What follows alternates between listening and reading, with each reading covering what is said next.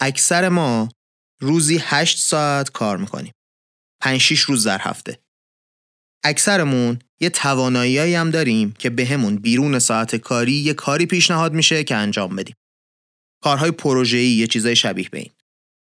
خیلیامون هر کاری گیرمون بیاد رو قبول می‌کنیم.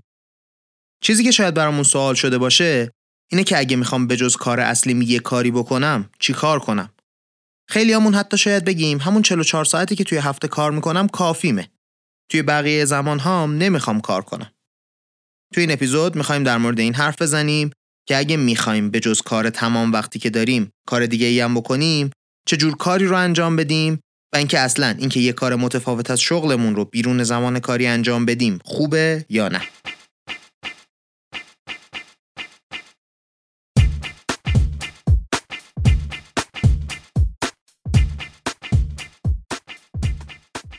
سلام این اپیزود چهلم از کارکسته که داره توی آبان 1400 منتشر میشه کارکست پادکستیه که توی هر قسمت از اون من محمد هادی شیرانی به کمک تیم کارکست میریم سراغ کسب و کارهای آدمای موفق و به کمک مقاله های علمی سعی می‌کنیم ازشون چیزایی یاد بگیریم که توی کار و زندگیمون به دردمون بخوره.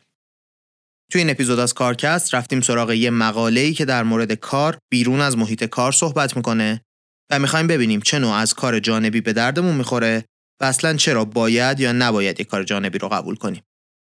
من خودم از اون آدمایی هستم که همیشه دارم هزار تا کار انجام میدم. همیشه سرم شلوغه. وقتی اسم مقاله رو دیدم گفتم خب آدمایی که مثل من سرشون شلوغه حتما به دردشون می‌خوره بفهمن چطور کار جانبی رو انجام بدن و چطور کاری رو انجام ندن. بعد یه دسته دیگه از دوستام هم بودن که همیشه روی یه کاری که داشتن انجام می‌دادن تمرکز کامل می‌کردن و همیشه در آن واحد یه دونه کار داشتن. بعد خب با خودم که فکر می‌کردم می‌گفتم شاید درستش اصلا همونه. من انقدر کارهای مختلف می‌کنم تمرکزم کمه. به کار اصلیم درست و حسابی نمی‌رسم. خلاصه که در مسیر خوندن مقاله یاد گرفتم هر دوی این نگاه ها غلطه. یه حد وسطی وجود داره که اون درسته. این شد که فکر کردم این مقاله رو باید بیام برای شما هم تعریف کنم. احتمالا هم می‌دونید که مثل همیشه لینک مقاله این اپیزود توی توضیحات پادکست پیدا میشه.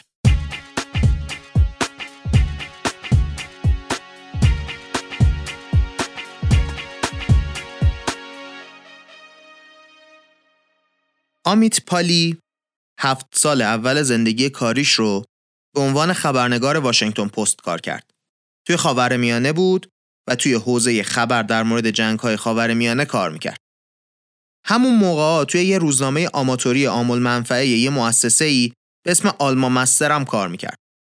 اونجا اصلا با ساختار کار ارگانهای غیر انتفاعی یا همون non آشنا شد. بعد از هفت سال که از واشنگتن پست اومد بیرون رفت توی business school MBA خوند بعدش هم رفت شروع کرد توی مکنزی کار مشاوره انجام دادم احتمالا بشناسید مکنزی رو یکی از معروفترین شرکتاییه که توی دنیا مشاوره کسب و کار انجام میدن توی زمان آخر هفته ها هم با یه خیریه کار می‌کرد به اسم پروژه ترور کار مؤسسه این بود که با جوانای LGBTQ که می‌خواستن خودکشی کنن صحبت کنه تا بتونه منصرفشون کنه کار شبا و آخر هفته ها بود اونم از پشت تلفن آخر سرم توی همونجا توی همون بنیاد ترور سر از هیئت مدیره در آورد. توی هیئت مدیره درگیر چالش های مالی و اجرایی مؤسسه شد و این داستانا باعث شد که بره توی بخش خیریه مکنزی و با اونا هم شروع به کار کنه. همین داستان ادامه پیدا کرد تا اینکه آخر سر توی سال 2017 امید تبدیل شد به مدیرعامل همون سازمان غیر انتفاعی پروژه ترور. آمیت میگه وقتی وقت آزادم رو بیرون از کار روی چیزی که در موردش مشتاق بودم گذاشتم چیزایی رو یاد گرفتم که توی کار عادیم هم باعث شد بهتر بشم. اون تجربه ها باعث شد که برای نقش رهبری در آینده زندگیم آماده بشم. نقشی که اصلا فکر نمی‌کردم قراره هیچ وقت داشته باشم. خیلی از آدما مخصوصا مدیرها و رهبرها فقط تمرکز می‌کنن روی کار فعلیشون. همه انرژی رو می‌ذارن اونجا. خیلی اصلا باور دارند که نمیشه بدون اینکه همه انرژی رو صرف یه کاری کنیم موفق بشیم. البته کم کم آدما دارن متوجه میشن که اگه بخوان توی شغلشون پیشرفت کنن و به مقامهای مدیریتی بالا برسن باید یه طوری باشن که تجربهشون توی چیزهای مختلف زیاد باشه. توی کارهای مختلف تجربه داشته باشن، صنایع مختلف، حتی مکانهای جغرافیایی مختلف. ولی تفکر قالب اینه که اگه توی یه شغل سخت هستی باید تمام توجهت رو بدی به اون شغل تا بتونی موفق بشی. نویسنده های مقاله میگن ما با هزاران مدیر بالا رده کار کردیم و حرف زدیم و می‌خوایم بگیم که این نگاه قالب غلطه. کار جانبی کردن توی بلند مدت باعث میشه آدما توی زندگی شخصی و کارشون موفق تر باشن. نویسنده تا اونجا میره جلو که اصلا اسم این کار رو می‌ذاره کار جانبی استراتژیک. حالا چرا بهش میگه استراتژیک و از نظرش این کار مهمه؟ دلیلش اینه که سرعت تغییر و برهم خوردن صنایع خیلی زیاد شده. اپیزود نوآوری برهم زننده رو احتمالا گوش کردید دیگه. اگر نکردید می‌تونید بعد از این اپیزود برید سراغش. اپیزود 31. وقتی دنیا داره سریع پیشرفت می‌کنه و وقتی داره همه چی برهم می‌خوره شما لازمه بتونید نگاهتون رو باز کنید. شرکت ها، business school ا و دوره های آموزشی مدیران ارشد هیچ کدومشون نمی‌تونن با سرعت واقعی پیشرفت برن جلو. مدیر خودش باید دست اول یه بخشی از این چیزها رو ببینه و اگر تمرکز رو فقط بذاریم روی یه چیز یه روزی چشم باز می‌کنیم می‌بینیم همه رفتن ما جا موندیم. شرکت کردن توی کنفرانس و ایونت های شبکه سازی یا حتی شب و کلاس گرفتن مشکل رو حل نمی‌کنه. برای پیشرفت نیاز آدما به صورت معنیدار درگیر باشن با یه کاری و با آدمای مختلف کار کنن. حتی اطلاعات جدید پیدا کنند و فرهنگ های مختلف رو ببینن. شما فرض کنید می‌خواید نقاشی بکشید. بعد خودتون نقاشی نکنید، هی بشینید نگاش کنید. معلوم نقاشی کشیدن یاد نمی‌گیرید. پس باید آستینا رو بالا بزنیم و قشنگ تا آرنج بریم توی کارا. کاری که ازش حرف می‌زنیم باید با علاقه مندیمون هم همسو باشه و یه طوری باشه که حس کنیم یه روزی توی آینده می‌تونه به دردمون بخوره. کارهایی که نویسنده پیشنهادش میده اینه که توی کارهای عامل منفعه درگیر بشیم. حالا چه تو دولت چه تو بخش خصوصی. یا درس بدیم، مقاله بنویسیم، فیلم بسازیم، به استارتاپ ها مشاوره بدیم یا تو استارتاپ ها سرمایه گذاری کنیم. توی انجمنهای مختلف مسئولیت مدیریتی قبول کنیم. رویدادهای مربوط به موضوع مورد علاقمون رو برگزار کنیم یا توشون سخنرانی کنیم. نویسنده میگه شما خودتون رو به شکل یک پورتفولیوی سهام در نظر بگیرید. بخش اصلی پورتفولیو شغل اصلیتونه که اکثر زمانتون رو هم بهش اختصاص دادید. توی زمان آزاد که میشه بقیه پورتفولیوتون روی چیزای دیگه‌ای به صورت متنوع باید سرمایه گذاری کنید تا بتونید از اطلاعاتی که توی حوزه های مختلف به دست میارید توی جاهای دیگه هم استفاده کنید. نویسنده ها رفتن 122 نفر مدیر ارشد رو بهشون پرسشنامه دادن که پر کنن هر 122 نفرشون گفتن که کار جانبی که بیرون انجام می‌دادن نقش اساسی توی موفقیت و پیشرفت امروزشون داشته. از این 122 نفر 121 نفرشون گفتن این کار به سازمانی که براش کار می‌کنن هم سود میرسونه. بیش از 100 نفرشون گفتن ما موقعی که می‌خوایم یه نفر رو برای جانشینی خودمون بررسی کنیم به اینکه کار بیرونی انجام میده یا نه هم اهمیت میدیم. نویسنده ها براشون سوال شده که چطوری بفهمیم کدوم موقعیت موقعیت مناسب ماست و انتخابش کنیم و اینکه دستاورد این کارا چیه. برای همین رفتن با مدیرهای متعددی از کشورهای مختلف، بخش دولتی و خصوصی، سنای مختلف و مراتب مختلف مدیریتی توی شرکت ها مصاحبه کردند که ببینن ایده پشت کارشون چیه و چی میشه ازشون یاد گرفت. از اینجا به بعد این اپیزود می‌خوایم در مورد همین دوتا سوال حرف بزنیم. کدوم موقعیت ها رو انتخاب کنیم و دستاورد این کار برامون چیه؟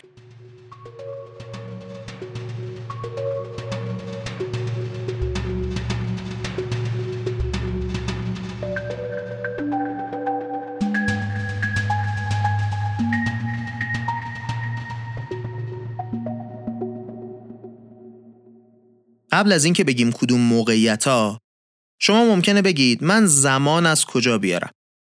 سرم شلوغ کلی وقت ندارم برای کار جانبی. شاید حتی الان که بهش نگاه می‌کنید غیر ممکن به نظر بیاد که بتونید برای یه کار دیگه هم وقت خالی کنید. ولی هممون می‌دونیم که اگه یه چیزی برامون اولویت باشه وقت هم براش پیدا می‌کنیم. خیلی وقتها معنیش اینه که باید از آخر هفته و خواب شب بزنیم. ولی بالاخره انجامش میدیم. برای مثال میشه یک یا چند ساعت در هفته رو خالی کرد برای این کار. حتی میشه از خانواده، دوستها یا همسرتون بخواید که بیان توی این کار جدید باهاتون کار کنن. شما که می‌خواید با هم وقت بگذرونید. وقت رو به انجام یک کار جذابی برای جفتتون بگذرونید هر هفته. اینطوری برای اونا هم یه ارزش ایجاد میشه و خب کار رو هم انجام می‌دید دیگه اگه بتونید به این کار یه گروه چند نفره از آدمای جوونتر با نگاه شبیه به خودتون رو هم اضافه کنید که عالی میشه اینطوری اون گروه کوچیک یه انگیزه میشن که کار رو جلو ببرید یه طوری انگار خجالت می‌کشید که یه مسئولیتی رو قبول کردید ولی وقت نذاشتید که کار رو انجام بدید حتی ممکنه بتونید رئیستون رو راضی کنید که بهتون اجازه بده یه بخشی از ساعت کار هفتگیتون رو روی این کار جانبی بذارید. اگر بتونید قانعش کنید که توی بلند مدت به درد شرکت می‌خوره این کاری که شما می‌کنید، ممکنه چند ساعت در هفته رو اجازه بده بهتون که توی محیط کار روی کار جانبیتون کار کنید. حالا سوال اینه که اصلا چقدر از وقتم رو باید بذارم روی کار جانبی؟ تو میگی وقتت رو خالی کن. چقدر باید خالی کنم؟ از مدیرای توی مطالعات که پرسیدن گفتن 10 تا 20 درصد زمان رو. ولی لازم نیست این زمان رو به صورت ثابت هر هفته بذاریم. یعنی ممکنه یه هفته ای دو درصد از زمانمون رو بذاریم یه هفته سی درصد. مهم اینه که تقریبا هیچ هفته این صفر نشه. ما بالاخره باید اولویت اولمون کار و خانواده باشه. کار جانبی رو باید بتونیم زمانش رو مدیریت کنیم که درست به نتیجه برسه. اصلا پادکست ما هم همینطوری درست میشه. ما با هم یه قراری داریم که هفته ای به صورت متوسط چقدر وقت می‌ذاریم. مثلا من 8 ساعت در هفته قرار شده وقت بذارم. میشه همون حدود 20 درصد دیگه یه روز از پنج روز کاری هفته رو. یه هفته هایی مثل الان پیش میاد که من رفتم سربازی. بله الان که دارید این اپیزودو گوش می‌کنید من وسط دوره آموزشی سربازیم. حالا این آموزشی چهار تا 6 هفته زمان من برای پادکست رو صفر می‌کنه. برای همین مجبور شدم الان که دارم این اپیزودو می نویسم تا 50 درصد از زمان هفتگیم رو به پادکست بدم که کارا برسه. پادکست کار اصلی هیچ کدوم از ما نیست، کار جانبی مونه. هر کسی قد توانش وقت می‌ذاره. تجربه شخصی من هم میگه این پادکست برای ما آورده های زیادی داشته. آدمای جدید شناختیم، چیزای جدید یاد گرفتیم، توانایی هامون توی حوزه هایی که مربوط به کارمون نیست کلی بهتر شده. حالا ما که مدیرای بزرگی نیستیم مثلا. بذارید داستان چند تا مدیر خیلی سرشلوغ رو تعریف کنیم. کارا مدوف بارنت مدیر ارشد اجرایی تئاتر باله آمریکاست. مادر سه تا دختره که 11, 9 و 5 ساله هستن. کارا توی امریکن تیاتر وینگ درگیره که توش با انواع مختلف هنرهای نمایشی سر و کله می‌زنه. این اون کار جانبیشه.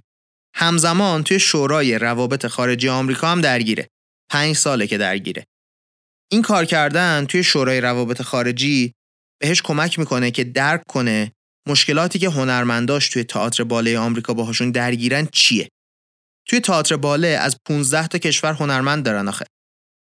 کارا میگه من خیلی به این فکر می‌کنم که چه کارهایی رو می‌تونم و چه کارهایی رو نمی‌تونم در کنار کار تمام وقتم و خانوادم با سه تا بچه کوچیک قبول کنم. توضیح میده که خیلی وقتا جوابم به یه کار نه نیست. الان نه. میگه من مثلا یه تعهدی که به خودم دارم اینه که جمعه شبا رو برای وقت گذروندن با همسرم و بچه هام همیشه خالی نگه دارم. میگه کلید موفقیت هم اینه که همه تمرکزت باید توی همون اتاقی باشه که الان توشی. اگه با یه گروهی داری یه کاری می‌کنی 100 درصد انرژیت رو متمرکز کن همونجا. بعد از اینکه از اون کار جدا شدی 100 درصد انرژیت رو متمرکز کن روی یه کار دیگه. اینطوری نباشه که خودمون یه جاییم فکر و حواسمون یه جای دیگه. اگر سر کاری 100 درصد تمرکز روی کار باشه. اگه پیش خانواده یا دوستاتی گوشی رو بذار کنار پیششون باش. وسطش ایمیل چک نکن. جواب پیامای توی شبکه های اجتماعیت رو نده. میگه توی کارهایی که کنجکاویت رو برانگیخته می‌کنن درگیر شو. آدمایی رو ببین که توی شرایط عادی کار و زندگیت بعیده ببینیشون. مرحوم آقای دیوید استرن یه وکیله که مدیر عامل مسابقات بسکتبال NBA بوده. توی هیئت مدیره های خیلی زیادی هم بوده توی طول عمرش. خیلی موافق بوده که توی همون برنامه شلوغ و وحشتناک باید بتونیم کارهای جانبی رو هم جا بدیم. میگه اینکه من آدمای خیلی زیادی رو دیدم و مدل هایی که با مسائل روبرو میشن رو درک کردم باعث شد بتونم توی مذاکره ها با بازیکنای NBA و مدیرای باشگاه ها توی سال 2011 خیلی موفق بشم. میگه که مهم نیست چقدر سرتون شلوغه باید پیوسته در حال یادگیری باشید میگه که یه چیزی بود که من هر روز از خودم میپرسیدم و باهاش خودم رو به جلو هل می‌دادم. امروز چیکار کردم که خودم رو کش داده باشم و یه ذره بیشتر از قبل شده باشم؟ این سوالی بوده که از خودش میپرسیده. می‌گفته من باور دارم چیزای خیلی زیادی بیرون دفترم هست که باید یادشون بگیرم. حالا سوال دومی که پیش میاد اینه که آقا من از کجا موقعیت خوب پیدا کنم؟ یه موقعیتی که بعدا به دردم بخوره. مقاله میگه برید به کسایی که بهشون اطمینان دارید حالا توی همکاراتون یا توی دوستاتون بگید که دنبال یه موقعیت کار جانبی میگردید که توانایی ها و دانسته هاتون توش به درد بخوره.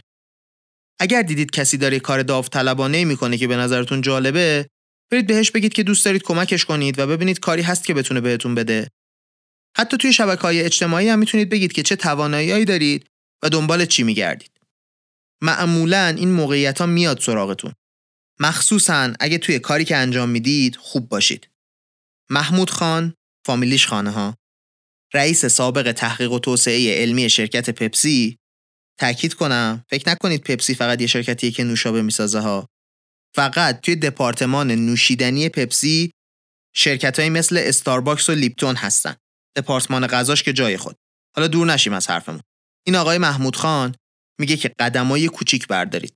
حالا همین آقا عضو چندین هیئت مشاوره بوده الان مدیر عامل شرکت علوم غذایی حتی به واسطه همین کارهای مشاوره ایش توی سی سالگیش درگیر بخش دولتی شده بوده و توی قانونگذاری حوزه سلامت کار می‌کرده.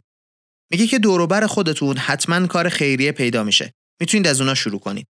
میگه بگردید دنبال این تجربه ها هر کدوم این تجربه ها روی هم جمع میشن و خروجی رو بهتر می‌کنن. بعد از اینکه درست و حسابی گشتیم وقتشه که خیلی خیلی حساس باشیم روی دقت انتخاب کاری که می‌خوایم بکنیم. کاترین ویل که همزمان توی یه شرکت تجاری بزرگ توی نیویورک و یه بورسیه خصوصی برای دانشجوها کار می‌کنه میگه که خیلی مهمه که درگیر کار اضافه بر سازمانی بشید که به خاطر دلایل قلبی خودتون انجامش می‌دید. اگه تبدیل به یه راهی برای تبلیغ کردن خودتون بشه یا یه کاری بشه که صرفا انجامش می‌دید که رابطه های حرفه‌ای جدید پیدا کنید به درد نمی‌خوره. یکی دیگه از مدیرای مصاحبه شده هم حرف کاترین رو تایید می‌کنه. میگه اگه وقت آزادتون رو دارید صرف کاری می‌کنید که براتون مهم نیست و بهتون انرژی نمیده شما دارید وقتتون رو حیف کنید هم برای خودتون هم برای دیگرانی که می‌تونستن از اون زمان شما استفاده بهتری بکنن. مقاله توصیه می‌کنه که کاری بکنید که حس می‌کنید خودتون می‌تونید تأثیر مثبتی توش بذارید. یعنی هم براتون جذابه هم یه کمکی به دیگران ازتون توش بر بیاد.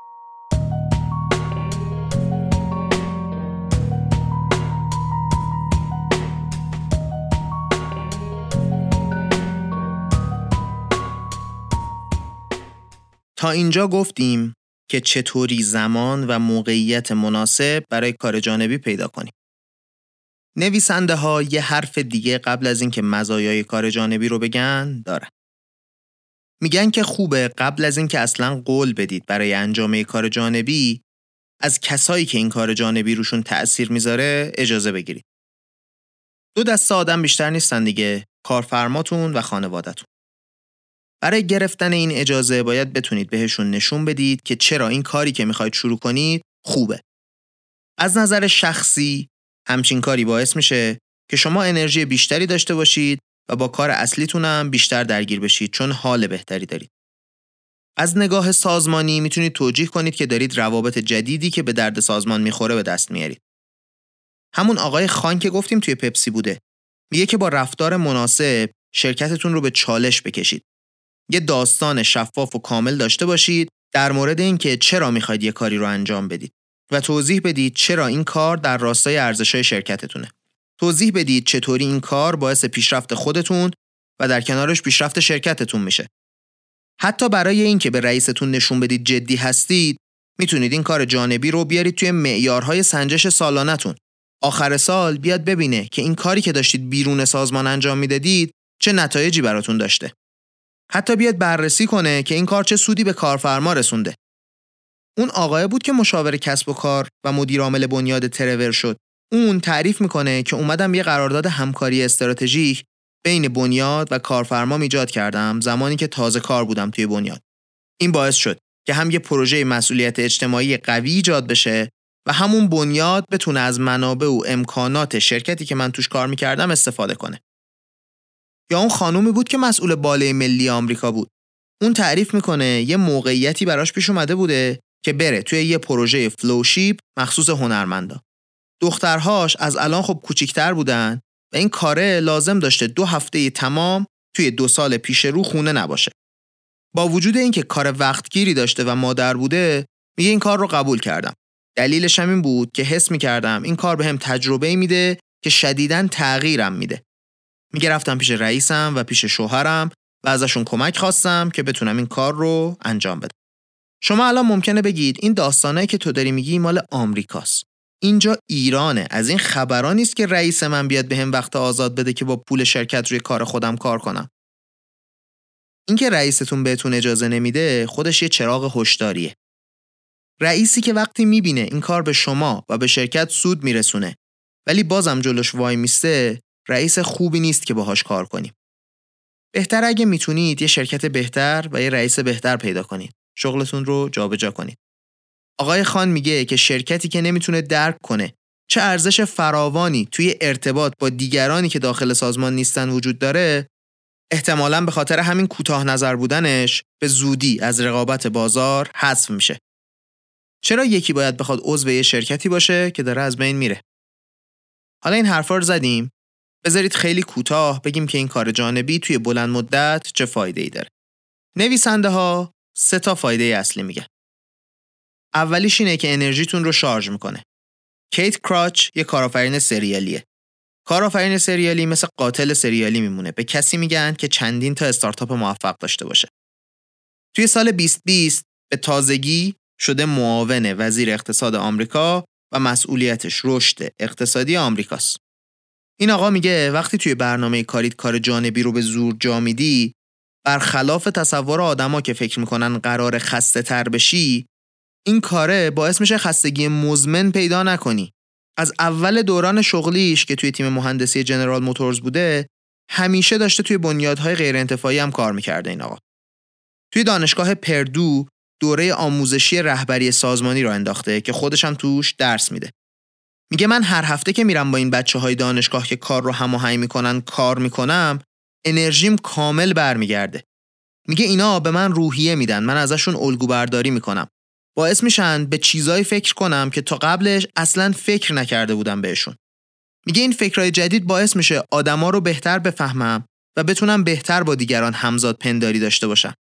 میگه مامانم همیشه به هم می‌گفت بهترین راه یاد گرفتن از طریق تجربه های دیگرانه. فایده دومی که نویسنده ها حرفش رو می‌زنن اینه که میگن این کارهای جانبی باعث میشه که دانش، توانایی ها و اعتماد به نفسمون بالا بره. قبلترم گفتیم کار جانبی چیزای جدیدی یادمون میده که می‌تونیم توی شرکت خودمون ازشون استفاده کنیم. مقاله از یه مدیری داستان تعریف می‌کنه که توی سی سالگی خیریه خودش رو انداخته بوده. همزمان می‌خواسته وارد هیئت امنای دانشگاهی که توش درس خونده بوده هم بشه. خیلی از ما ممکنه که بگیم دوتا کار رو همزمان قبول نکن. تو که قول میدی همزمان اگه در موردشون تخمین اشتباه زده باشی بعد قول میشی. بعد کار می‌کنی. این خانوم به این چیزا کار نداشته. دوتا کار رو با هم شروع می‌کنه. تعریف می‌کنه که کاری که توی دانشگاه داشتم باعث شد بفهمم که سر و کله زدن با یه کمیته چطوریه. چیزایی که یاد می‌گرفتم رو توی خیریه خودم هم پیاده می‌کردم. میگه توی این هیئت امنای دانشگاه بودن برام مثل یک کلاس درجه یک بود. توش یاد می‌گرفتم چطوری یه ارگان غیر انتفاعی رو مدیریت کنم و توی بلند مدت پیشرو نگهش دارم. این خانوم میگه فرق نمی‌کنه کجای مسیر شغلیتون قرار دارید. کاری که باعث میشه چیزای جدید یاد بگیرید، پروژه های پیچیده رو مدیریت کنید و اینکه وقتی اشتباه کردید و مشکلی پیش اومد چطوری با اشتباه و مشکلتون مواجه بشید، حتما بسیار بسیار براتون ارزشمنده. فایده آخری که نویسنده ها ازش حرف می‌زنن اینه که نگاهمون به دنیا بازتر میشه. میگن وقتی توی حوزه های جدیدی شروع به کار می‌کنی و با آدمای جدیدی روبرو میشی بخشایی از خودت و موقعیتایی که پیش روت بوده و هیچ وقت بهشون فکر نکرده بودی رو درک می‌کنی. می‌تونی روابطی پیدا کنی که باعث بشه مدیر بهتری بشی و بتونی بهتر نوآوری کنی. همین خانوم داستان قبلی تخصص خیریش روی ریشه کن کردن بی خانمان بودن آدما بوده. یه پروژه تحقیقاتی ده سال بعد از تأسیس اون خیریه توی توکیو باز میشه که داشته روی همین مسئله کار می‌کرده. این خانوم هم با سرعت میره دنبال اون کار تا بفهمه توی ژاپن چه جوری دارن با مسئله بی خانمان ها روبرو میشن. اونجا با صنعت خونه های پیش ساخته ژاپنیا آشنا میشه. متوجه میشه چطوری میشه با خونه های پیش ساخته به بی خانمان ها خونه داد. این نگاه جدید کلا دیدش به مسئله رو عوض می‌کنه. یه مدیر دیگه گفته با انجام دادن این کارهای جانبیه که تازه میشه بفهمی دنیا از اون ورش چه شکلیه. توی زندگی امروز ما اینکه بتونیم دنیا رو از دید آدمای دیگه ببینیم خیلی ضروری و اساسیه و ما نمی‌تونیم دنیا رو از دید دیگران ببینیم مگر اینکه از چهار دیواری خودمون بریم بیرون.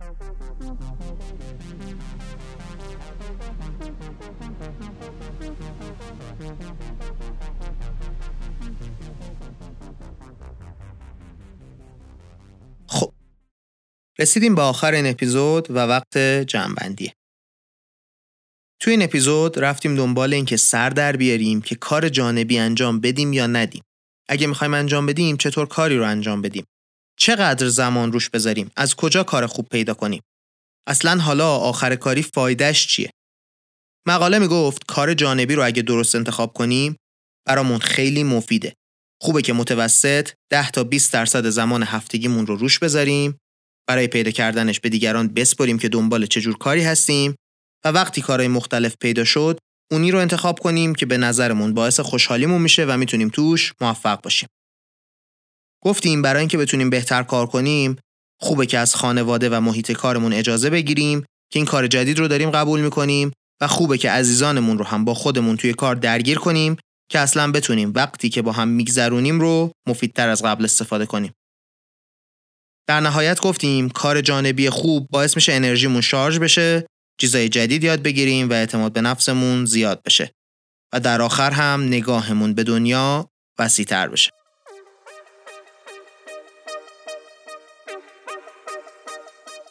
خب مثل همیشه وقت تقدیر و تشکر آخر اپیزوده. ممنونم ازتون که کارکست رو گوش می‌کنید و به دیگران معرفی می‌کنید. ممنونم از تیم کارکست محمد رستگارزاده، علی امیریان، آیلا رسیامی و پویا کهندانی. این بود اپیزود چهلم از کارکست.